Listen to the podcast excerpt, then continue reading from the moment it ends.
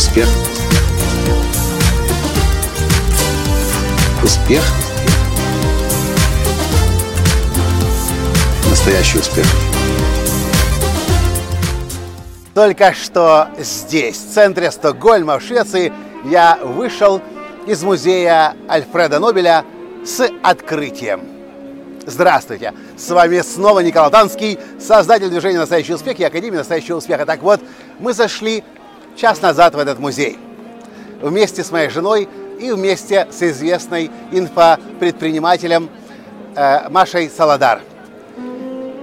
Через некоторое время Маша подходит ко мне и говорит, Коля, я не могу понять, слушай, я уже несколько аудиогайдов послушала, я слушаю истории об этих гениальных, выдающихся людях, которые изменили мир, и я удивляюсь. Я говорю, что такое, Маша? Послушай, объясни мне, они все имели комплекс неполноценности и низкую самооценку. Как такое может быть, когда гении, которые создавали прорывы в науке, в медицине, в литературе, выводили мир на качественно новый уровень, имели столько в голове собственных тараканов? Поначалу я даже не знал, что ответить. Но начав думать об этом, я очень быстро понял, в чем проблема и почему гении всегда те, кого будут высмеивать, тыкать пальцами. И неудивительно, что любой гений, какой бы он сильным ни был, рано или поздно может начать в себе сомневаться. Задумайтесь, кто такой гений? Или кого принято считать, называть гениями? Тех, кто не похож на других.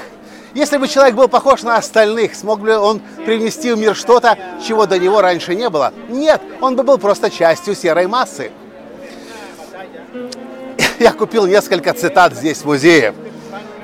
Альберт Эйнштейн говорил, проще, намного сложнее разрушить предубеждение, чем разрушить атом как раз имея в виду то, что люди думают о гениях. Джон Штайнберг говорил, способность думать э, иначе сегодня, чем вы думали вчера, отличает мудрого человека от э, упрямца. Смотрите, все очень просто. Я хочу, чтобы вы запомнили две вещи. Во-первых, если вы чувствуете и знаете, что у вас тоже сидит гений, вы должны разрешить выглядеть себе немножко странно, немножко удивительно. Для большинства людей немножко может быть глупо, может быть даже по-идиотски. Но вы только в этом случае можете начать выпускать свой гений, когда вы будете не таким, как все. А другой момент, я хочу, чтобы вы знали и понимали. До тех пор, пока мы смеемся над гениальными людьми, до тех пор, пока мы позволяем себе тыкать пальцем в тех, кто на нас не похож, мы и другого гения в других не признаем, но мы и гения в себе подавляем. И есть два способа раскрыть свой гений. Первый – это начать разрешать себе быть не похожим на других. Другой – начать уважать всех, без исключения, людей, со странностями, с удивительностями, с непохожестями. Потому что вы не знаете. Может быть, как раз прямо сейчас, смеясь над этим человеком, вы смеетесь над следующим Альбертом Эйнштейном. А может быть, Нельсоном Манделой, который говорил, все кажется невозможным до тех пор, пока однажды не будет сделано.